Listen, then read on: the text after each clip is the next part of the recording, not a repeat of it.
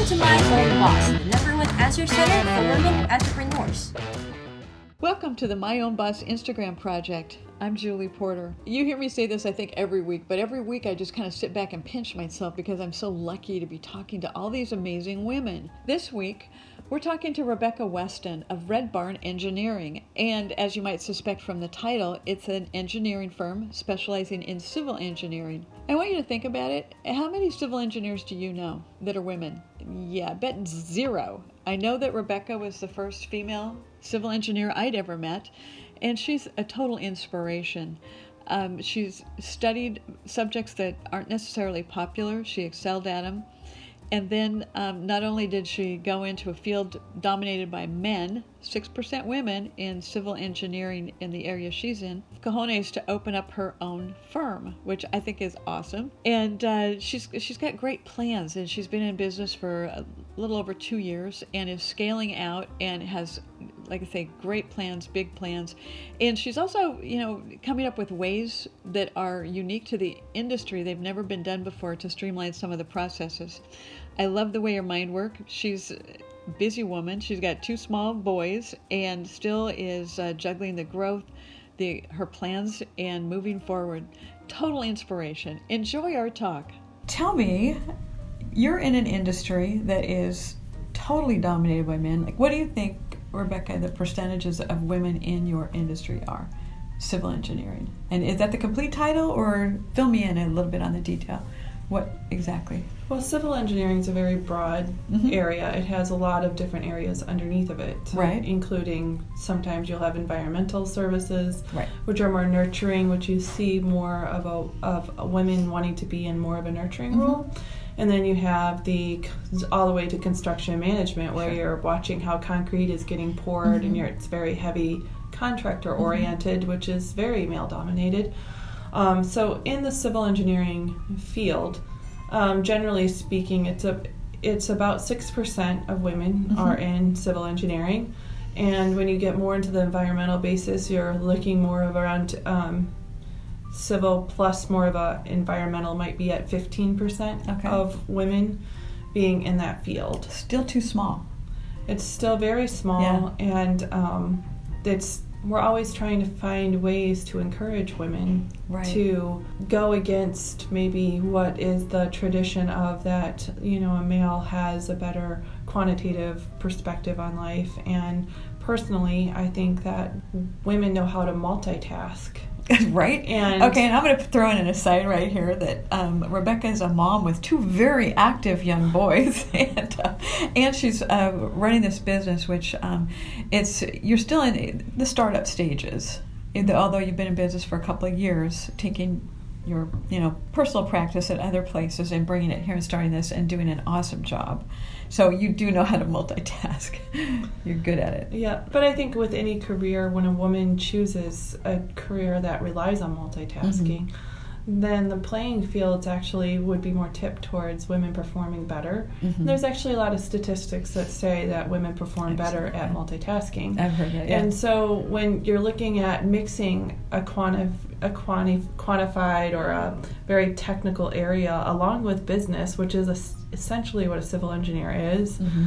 it would tend to be more lending itself to you know women being better at the job Right. than men would be if you were to look just at statistics That makes sense. So, when you were younger, and I feel it in a lot of ways, there's that whole idea among young girls, and particularly like when you're going through grade school and getting older, where even though everybody knows better and it's not PC to say it, but it's that whole girl and brain things, we get a lot of positive reinforcement, but there's still a big divide between women who are going into, I'm going to call them touchy feely, but I totally support it because I'm all there too, but, and the hard sciences. And um, it seems like that whole idea that I'm no good at math, I'm no good at. I run into it because um, women a lot of times will tell me, I don't understand the business side. I can't do it. I can't do it because somewhere they've been told that that they can't do it. How did you overcome that? well from a very young age i was brilliant Mm-hmm. in mathematics and like always the top I wish I'd sat next to you you. know um, and you know, like just gone in cold to a math contest and won 7th in the state, you know, Uh-huh. Nice, and had yeah. no idea that people studied for that. Uh-huh. Oh, you know, yeah. That's cool. you know, acing the ACT, Yeah. you know, having no problem really getting a math degree. You know, it wasn't until I was challenged at grad school. Um, and to be honest, um, there's a little bit of when there's, I would say that there's a general classification of people, Mhm. being that some are, you don't have to be a math wizard to be an engineer Right. you know you have to be competent and you have to have a desire to do it but you Mhm. don't have to be a math wizard to be an engineer Detailed person more? Or I think what, you what have- are the skills? i think if you have strong algebra 1 and algebra 2 Uh-huh. skills and you make it through calculus you'd Uh-huh. be a fine engineer Uh-huh. it really is it comes down to are you passionate about it do you Mhm. want to build something Mhm. do you want to see it built do you want See, to do you want cool. to do you want to quantify something like an electrical engineer does a lot more calculations Mhm. and they don't see everything built like a civil does. We get we are so our field of engineering is so lucky because we see these structures go up and I can go all around Seattle and say that sidewalk was my sidewalk. That's awesome. you know? that is so cool. You know, and I Yeah. was watching um what was it, the one year Top Chef and they were Mhm. filmed down downtown at Mhm. you know, Olive Eight, and I was like, and there's the there's the flow line that I did, you know, That's and so you know those Yeah. kind of things um, Sure. is nice because the civil gets to see what's built, but there's a lot of like There's something said for actuarial science and that kind of things where you'd never see it built. It's Mhm. just completely numbers or statistics that you're dealing with. But I was part of that, and that's big Mhm. because in a in an economy that's service oriented, it's like what can you do? I waited on Tom Hanks, or you'd, you'd be more like a celebrity sighting rather than I did that, I created that. Where you've got something hard to say I did that. That's a noble kind of work, I think, when you've got something tangible there. There might be a lot of business decisions behind it. I Mhm. used to tell people um, when I design like a sidewalk, hmm and at every door that you walk out of, you cannot have the slope of the sidewalk be too much that it would twist your ankle. Sure. Uh, and there's very strict regulations on what that slope can be. Mhm. And so I used to tell people for every spot elevation, that's what it needs to be from the door to the curb. Mhm. Each one of the the spot elevations or my calculations, each one of these points is worth thirty thousand dollars to the owner.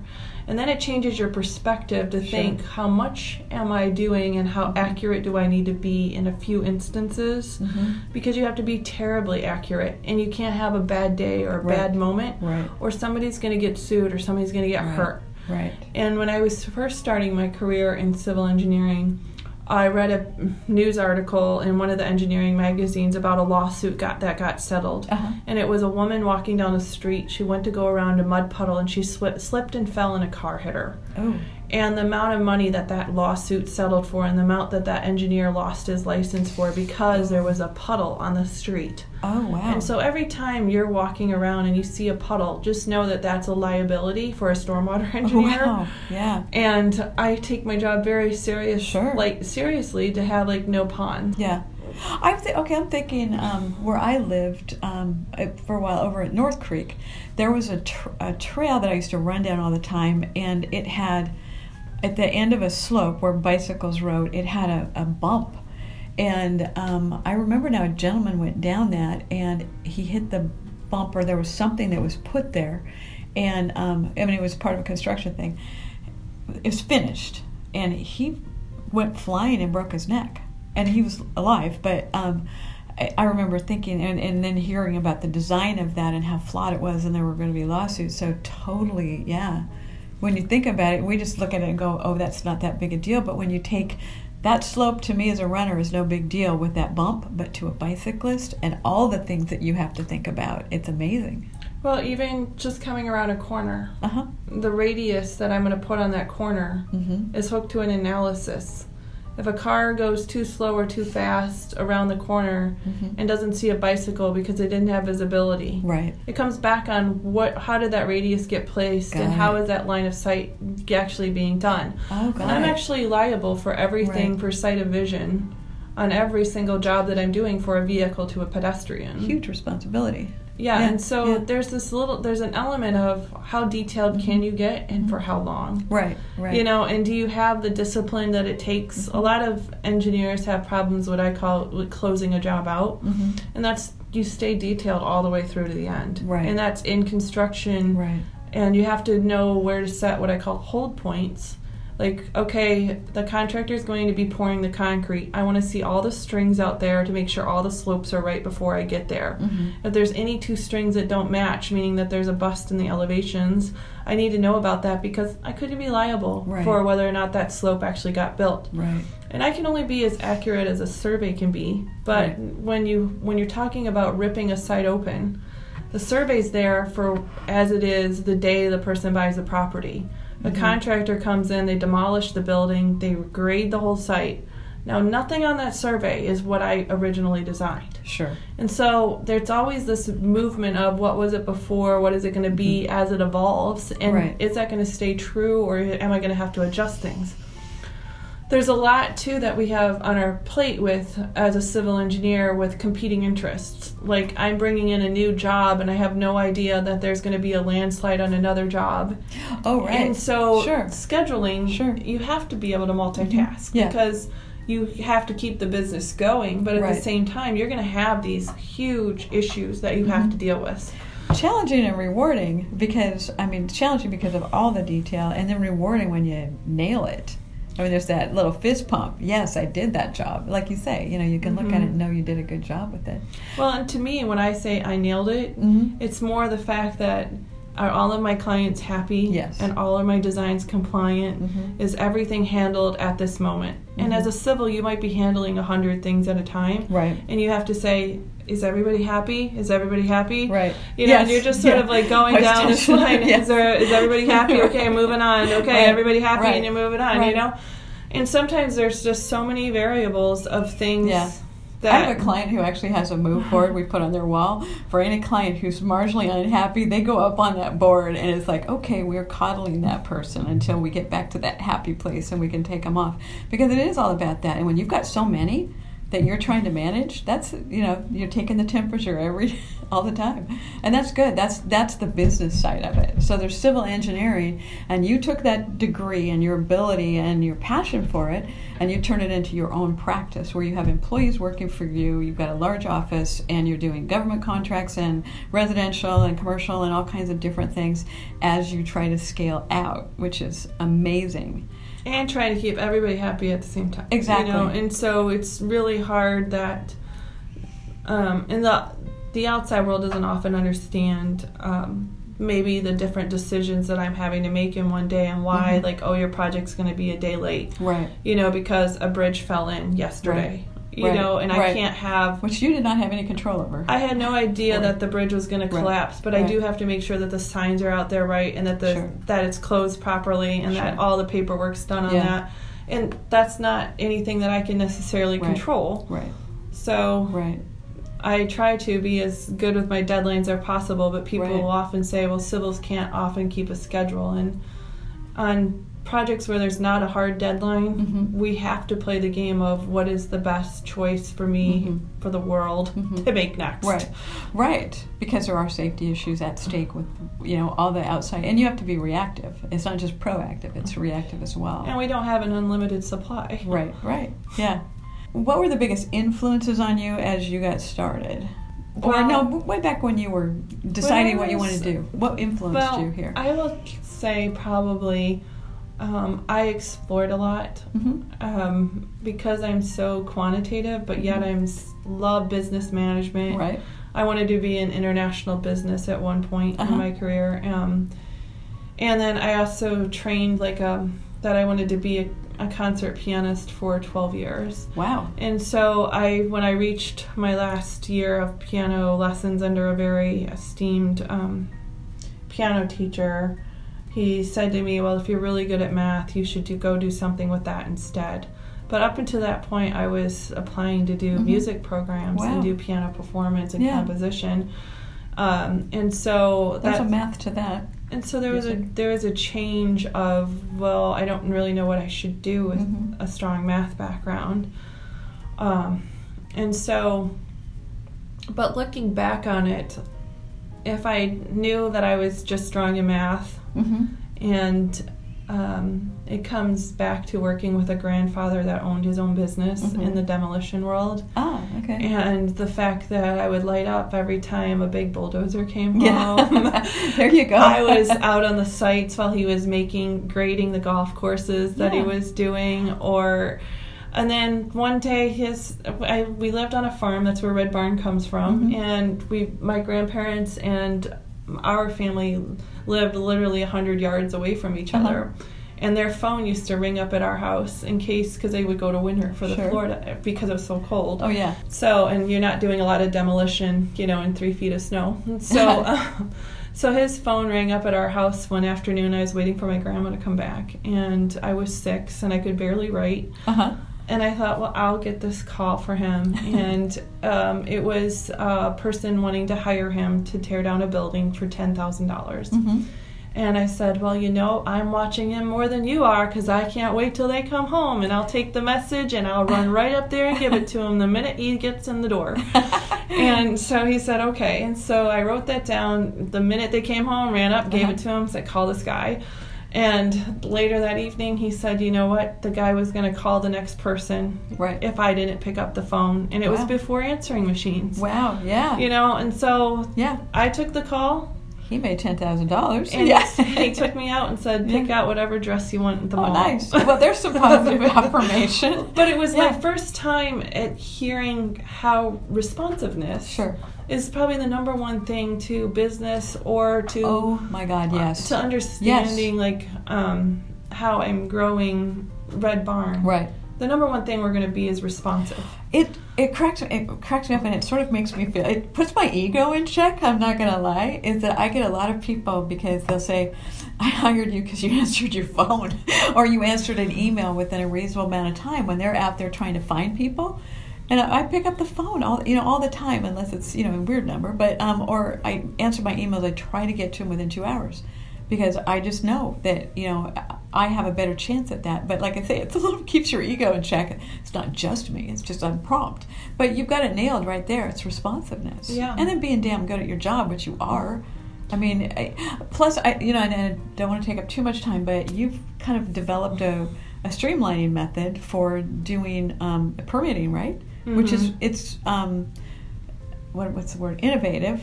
And you know you're going to be it on that which i think is awesome. You know it's how your brain works. And i think as a mom and as a woman our, our brains really work on that efficiency mode. And so you broke it down to be the most efficient and it's going to benefit your company. Yeah, I'm being very innovative in um, how we're doing permitting. Mhm. Everything from the minute a client calls us to getting the project out the door Mhm. is set with reason. Mhm. And a lot of um, firms take the project in, schedule how it's going to get done, and then the work goes out the door. But we actually have checkpoints, and I'm making the checklists on when a client comes in the door, this is what we're going to do. And these are the five things being res- how to be responsive. Right. It's one thing to say be responsive, but what does that actually mean? You know, and how many minutes Brilliant. how many minutes do you have Yeah. to actually respond? right There's times where I'm going after a big municipal job. The Mhm. job posting goes out, and I know I literally have eight hours uh-huh to get on a team, you know, Mhm. and so there is no wait time Right. on that. And so even when um, a client calls, like if I don't answer within 24 hours, then they then I get deemed unresponsive, and I'm not going to get a good rating sure on that. yeah And Yeah. so um, I always so. And the other thing is, is setting up meetings. Sometimes you have to coordinate. mm-hmm. So I have it in my thing that at- at the time a client says we're going to have a meeting, then our staff within the hour should have a meeting invite up on Microsoft Outlook your to staff the team. that way yeah You know, Yeah. and so we have like methods on how do we appear to be responsive even when we're busy. So you've got What are systems. small things? You created systems to handle all that, and I'm, I love systems. I mean, it gives somebody that guideline. This is what responsive. Or how do you answer the phone, or how do you do that? Because you're present, presenting that professional appearance, um, which is great. You know, because you're doing so many cool things, and as I say, you're a successful female in a field that's predominantly male. What kind of um, guidance, or you know, for for that young girl who is interested in math? and uh, or just thinks math is okay, what what would you tell them? Well, I would say that math is always your complement. Mm-hmm. You have to find the thing that you're passionate about. Mhm. Developing your math skills only puts you at the top of the field. Exactly. So, Yeah. because I have said, had such strong mathematics background, doesn't mean that I needed to be a mathematician. right. It means that I needed to go out and find a complement. Mm-hmm. Where could I dominate with because I'm so mathematical? Ah. And so one year in grad school, my advisor, I wanted to, I had already, ex- you know, had an offer to work for the National Security Agency doing coding and cryptology, Uh-huh. which is very just 100% math. And um, he said, Well, you have to go out and try other areas. And I said, Oh, I don't know if I really want to do that. uh-huh. And he sent me out to do environmental problems. And the whole environmental department said, Pick me, pick me, pick me. You Oh, know, yeah. because of the math background Right, that I yeah. had. And so, but then what I realized, you know, now, you know, It opened doors. 10 years basically. later. Yeah. is that math is a compliment because it's very rare that a woman is going to choose to get a PhD in math just because um, there that's a lifestyle choice. That's Mhm. a choice to be a professor in mathematics, and just very Yes. few people are going to Yeah. choose that. But a lot of women are so strong in math, Mhm. but they have to find the complement of Right. what it's going to go with. Is it going to be accounting? Is it going to be business? Sure. Where are you going to take that math that you're so strong in? Right. and apply it. And that's really your whole task Mhm. if you have a strong mathematical mind. Where do you want to apply it? Right. Right. You know, and some people apply it in, you know, in, in the teaching curriculums. Mhm. Like my mom was a teacher, has a brilliant mathematical Right. mind. She was a first grade teacher, Right. but her classroom was so organized and Oh, so yeah. well done Sure. all the time. Yeah. So what I would say is get your math skills as good as you possibly can Right. get them Right. because it helps you organize, it helps Mhm. you think through things logically. It's Mhm. the easiest way to teach logic. Right. That's why they have math. Oh, that's a good point. Yes. They Yeah. don't teach math because they want you to be good at algebra. They teach math Right. because they want your brain to be able to deduct Mm-hmm. what should be my next step What's- without yes. somebody telling you. Right. That's the Oh, whole reason brilliant. why it's Yes. there. Right. So pick a compliment. What Uh-huh. what is what should I do with Mhm. this strong math background? You know, and being a chemist, being, you know, in cancer treatments, getting your PhD in chemistry, Right. whatever it is, Mhm. wherever you want to go. Right. And it's it's not just I, I like the idea that, that you you make it more real at, at a, a different level when you say it's the skills it's the problem solving skills or the logic skills that sort of thing from math. Because you know everybody you'll hear people say I don't I'm never going to need to use algebra in real life but you are learning that skill that you've got in algebra in real life every day. It's harder to teach you teach somebody logic. right because logic is if this happens exactly. then this will Yeah. happen and when you get deep into logic classes like that's how the insides of computers work right right you know and so is everybody going to be a computer scientist that's taking it to a whole new level Mhm. but Yeah. most people the most general public can do algebra right and it still Right. has logic in it it's Exactly. just it's just at a level that's a little easier It's it's hidden. You're just learning that you can take the problem to the next step or solve it. And- yeah. having taught math for many years Uh huh.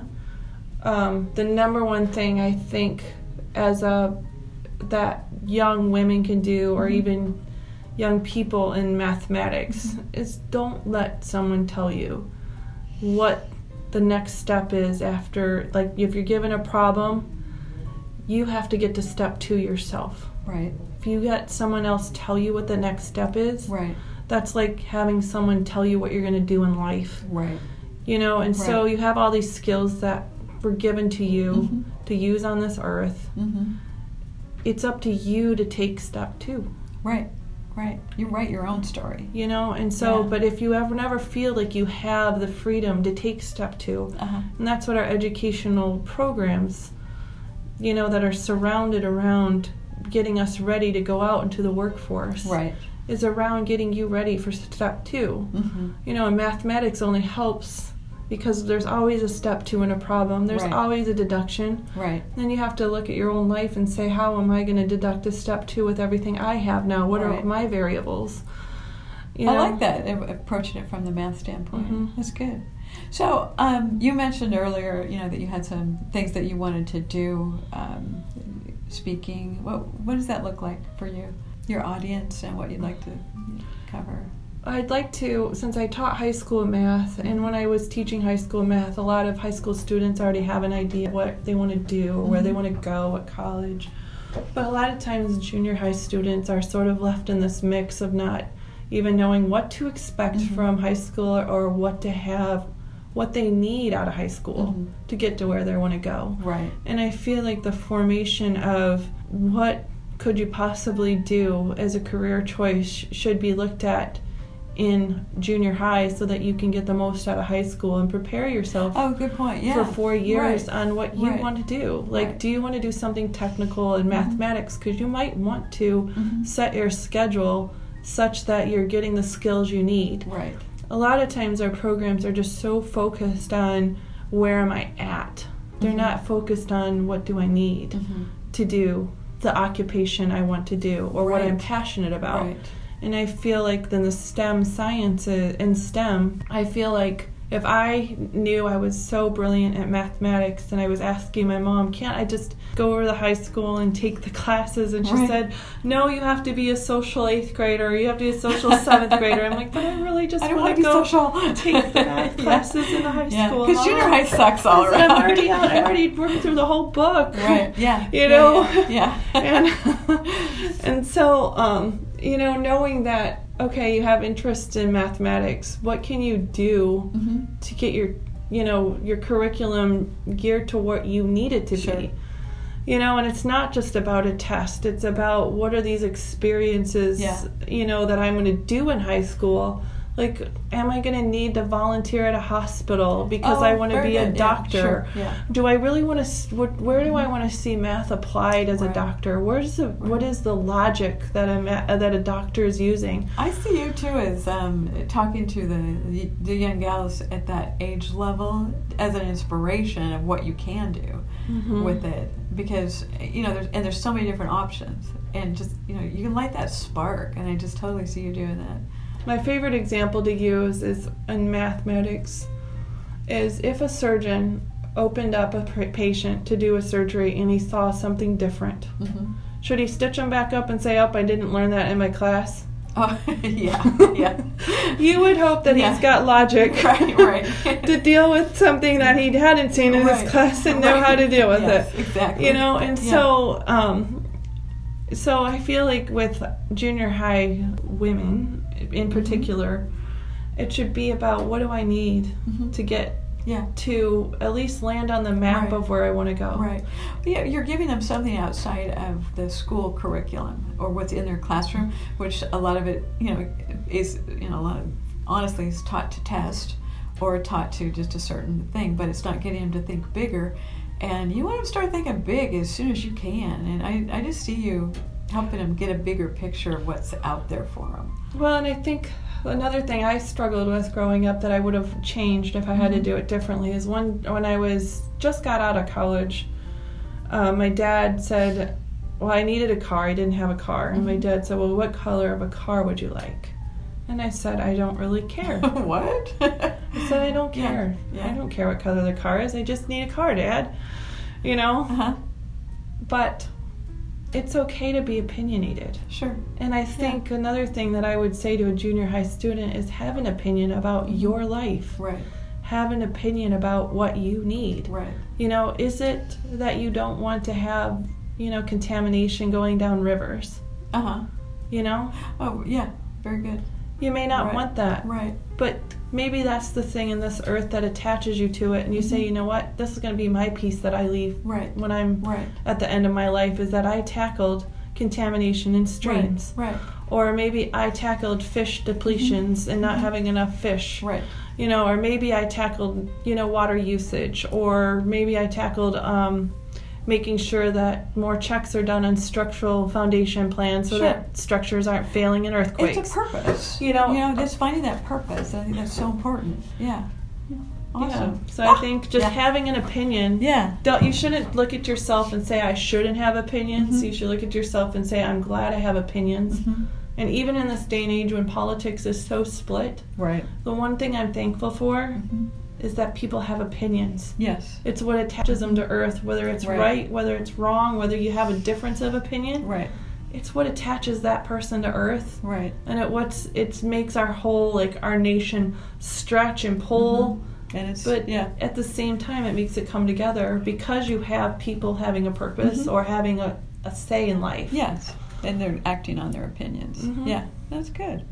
Thank you for taking the time. I so appreciate it. And uh, it's Yeah. been really, it's been great watching the journey and watching you multitask your way to success. Yes.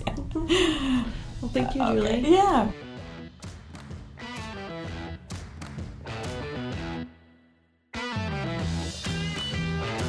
Thanks so much for listening to My Own Boss podcast. For more information, you can visit us at myownbossinc.com or you can also follow us on Twitter, Facebook, or Instagram at My Own Boss Inc.